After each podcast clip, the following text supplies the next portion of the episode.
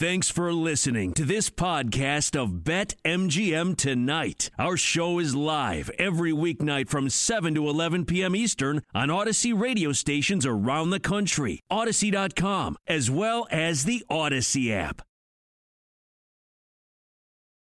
Hey, want to hear something crazy? The Bear- is still in the game. No, no, that well, that's that's wild. That's absolutely wild. The Bears win total has been taken off the board at BetMGM. Did anything happen to Chicago today, or is it just because of the because of the quarterback situation? Are you in the right state? Yeah, I've actually switched to every single state. I'm no, I'm in the District of Columbia, looking to. What happened with the Chicago Bears? That's a great question. I mean, well, okay, a couple different things have happened, right? Aaron Rodgers announced that he is going to return to the Green Bay Packers, right? Um, but other than that, man, not a whole lot with the Bears. Not a whole lot at all. Check that out for me if you don't mind over Yeah. at BetMGM. It is off the board. It's off the board. That is wild. I'm looking at it right now. I'm looking at any breaking news. I don't see any breaking news out there. Eight takeaways from the Bears training third training camp practice. Everything's looking like it's uh, smooth sailing right now. Now, what's still up, like, because this wouldn't make any sense, because the the odds to win the NFC North are still up for the 2021-22 season. The Packers, we talked about that line movement. The Packers, with the return of Aaron Rodgers, minus 165 favorites to win the division. Minnesota plus 250. They have the second best odds. The Lions have the worst odds, 25 to 1, go figure. The Bears are plus 550 to win the NFC North. Um, so I'm a Packer fan, right? Are you? Yeah, yeah, yeah. I I I could never have told that. Told that. Tell that. Couldn't tell that you were a Packers fan. Do you think it would be crazy? Uh, uh, like, I wouldn't play. Um, I wouldn't play uh the anybody but the Packers to win the division. Like they're stacked, man. Right? Mm-hmm. They're and they bring back Randall Cobb. They got Amari Rodgers out of Clemson, who I absolutely love, and Matt Lafleur is one of the best play callers in the league. But I'm out on the Vikings and Kirk Cousins. I feel like pretty soon they're going to blow it up, and Mike Zimmer is going to be gone. I would take it like if I'm taking a shot with anybody in the North other than the Packers, it would be the Bears plus 550. Look at it like this: they start last year. How fi- are you? I'm sorry. Yeah. I, I can't just let that slide. What? How are you so out on the Vikings? Like Uh, they they were they remain competitive. Like they are a solid football team every year until injuries derail them. Like I know Kirk Cousins isn't some star quarterback. It's hard to have a star quarterback anywhere. Yeah. But injuries derail that team every year. Like so I don't think it's like the lack of skill or play calling or anything. This just they've had some bad, very bad luck. No, and and they have. Um, Dalvin Cook, I, I don't trust him to stay healthy for all 17 games. I love him though. They the defensive side of the ball I think is a bit overrated, and the Packers like light them up for 30 plus every time they meet, and they have to face the Packers twice a year. And Kirk Cousins can't win in prime time. He can't win in big games. So I'm out on Kirk Cousins, and I almost feel like Mike Zimmer is a little overrated. I said it. I did. I, I, I said it. I know the Bears' win total was set at seven and a half. I could tell you that. Um, now it's off the board at BetMGM, but it was seven and a half, and I played the over on the Bears. Man, they started five and one last season. Then they go on that three-game losing streak. They sit at five and four. They host the Vikings on Monday night, pick up the win, and they would be six and four heading into the bye. The loss, they go five and five going into the bye. Everything after that just kind of turned into a disaster. Mitchell Trubisky was the quarterback. Nick Foles was not the answer at quarterback.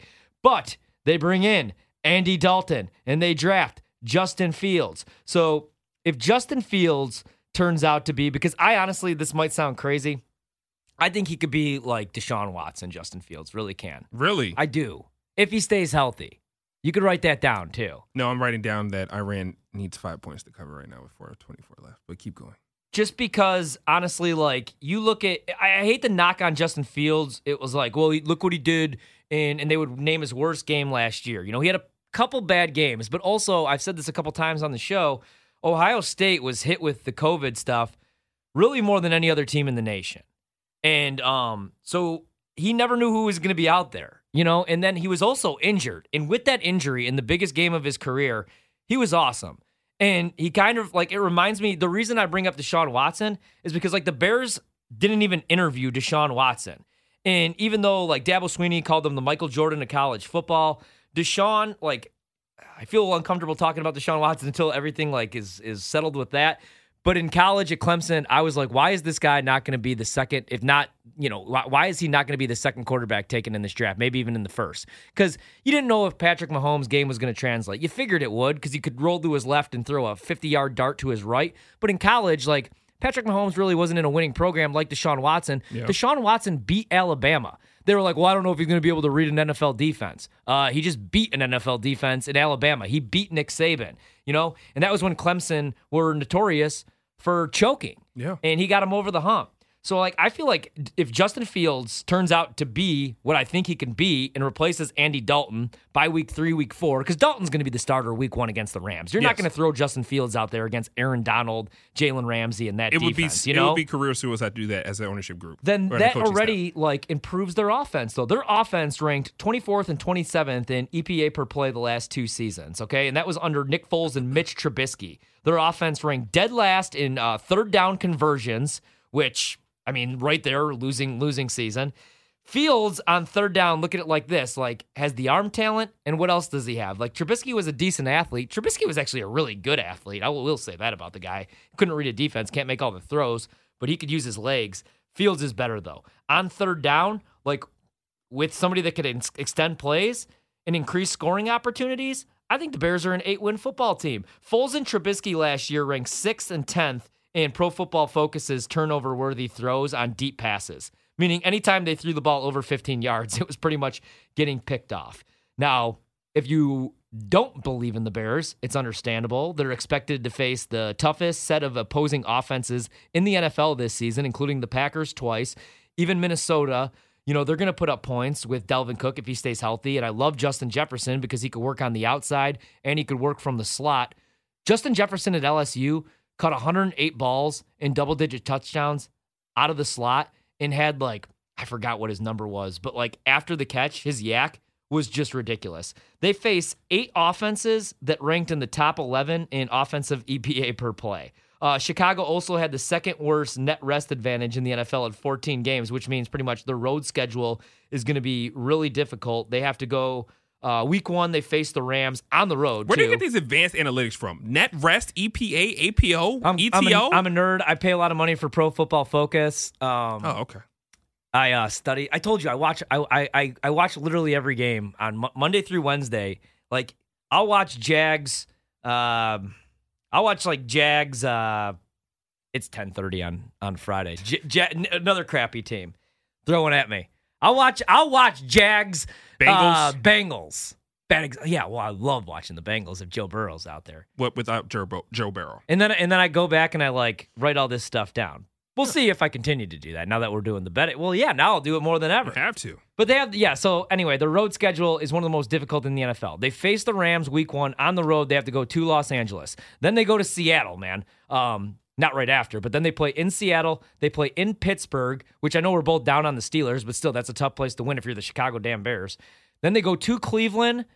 They go to Tampa Bay, and then obviously they make their annual trip to Green Bay and Minnesota. Their defense takes a huge hit in the secondary. They lose Kyle Fuller, who I absolutely love. They replace him with uh, Desmond Trufant, who was brutal last year. In fact, speaking of Pro Football Focus, he was graded the 133rd worst cornerback in coverage by Pro Football Focus out of 136 qualified defensive backs. So there was only three other DBs in the league worse than him. That's gross. And, and, and, and none of them were even named Kevin King, who sucks and cost my team a Super Bowl berth. But we're not talking about them. You know what that means. Can Justin Fields break the cycle of bad Bears quarterbacks? I think Justin Fields can, man. And also, he really, really hates the Packers, and that's what actually matters. Does he? Yeah, I'm. I actually was surprised when you made the comparison to such a great quarterback uh, on the field because I'm like, this is a guy who noticeably hates the Packers. Which is actually like, well, that's cool with me. And I, I don't, I'll, I like Justin Fields though. Like I hated the slander in the draft. I hated it, hated it, hated it. Um, I want him to, I want, I want him to go. Maybe not week one, but I want to see what he could do. And I feel like maybe that makes Allen Robinson happy. Um, yeah, but you got who else? Darnell Mooney. He finished the season fifth among all rookies in reception. He had 61 grabs, seventh in yardage, 631 yards, scored four touchdowns. Cole Kmet, like, what are you going to get out of Cole Kmet? One thing, I hope to love anything on this planet one day the way that the Chicago Bears love tight ends. Cole Kmet, though, who they drafted, um, and you know I'm a Notre Dame guy. He only played 34% of Chicago snaps through nine games, caught six passes on eight targets only. But then after that, when he finally started getting some run, he played 84% of their snaps, and he caught 22 of his 36 targets, five yards uh, per target, 164 yards and a touchdown. So I think that if they get him involved in the offense, what they need to do is Matt Nagy hates to run the football. He got he has uh, Mike McCarthy syndrome. Yeah, but they also have no excuse not to run the football now. Because I love David Montgomery. Yeah, and also were- on the offensive line, they went ahead and drafted um, Teven Jenkins. Teven Jenkins, really good pick there, 20th overall. It kind of reminds me of like a young Trent Williams. Um, so I think uh, I think uh, they have a lot to work with. Chicago does. I probably wouldn't be with you in the fact. I'm sorry, I'm sweating. I ran out. So It's okay. I, I've been there. Ryan, Ryan, I have 60 and a half. Iran has 60 points on the nose. Hab- Habibi went to the line. He's gassed. They're putting ice on his neck. He missed two free throws. There's 30 seconds left in this game, Ryan.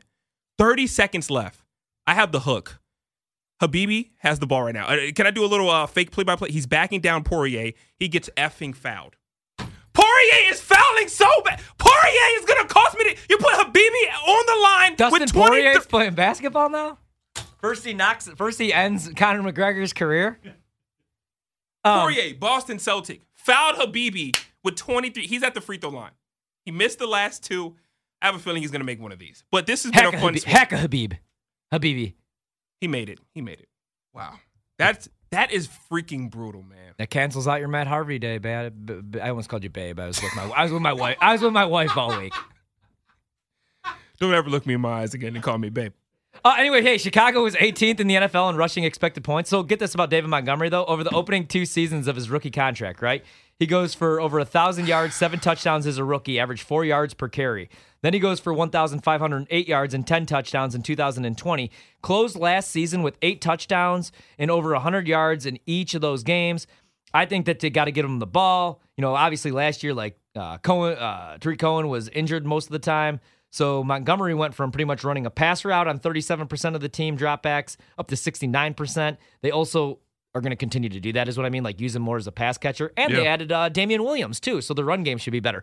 I don't think the Bears are a playoff team. Maybe I'm wrong on that, but I do think that they are going to win over seven and a half games. That's why I played that.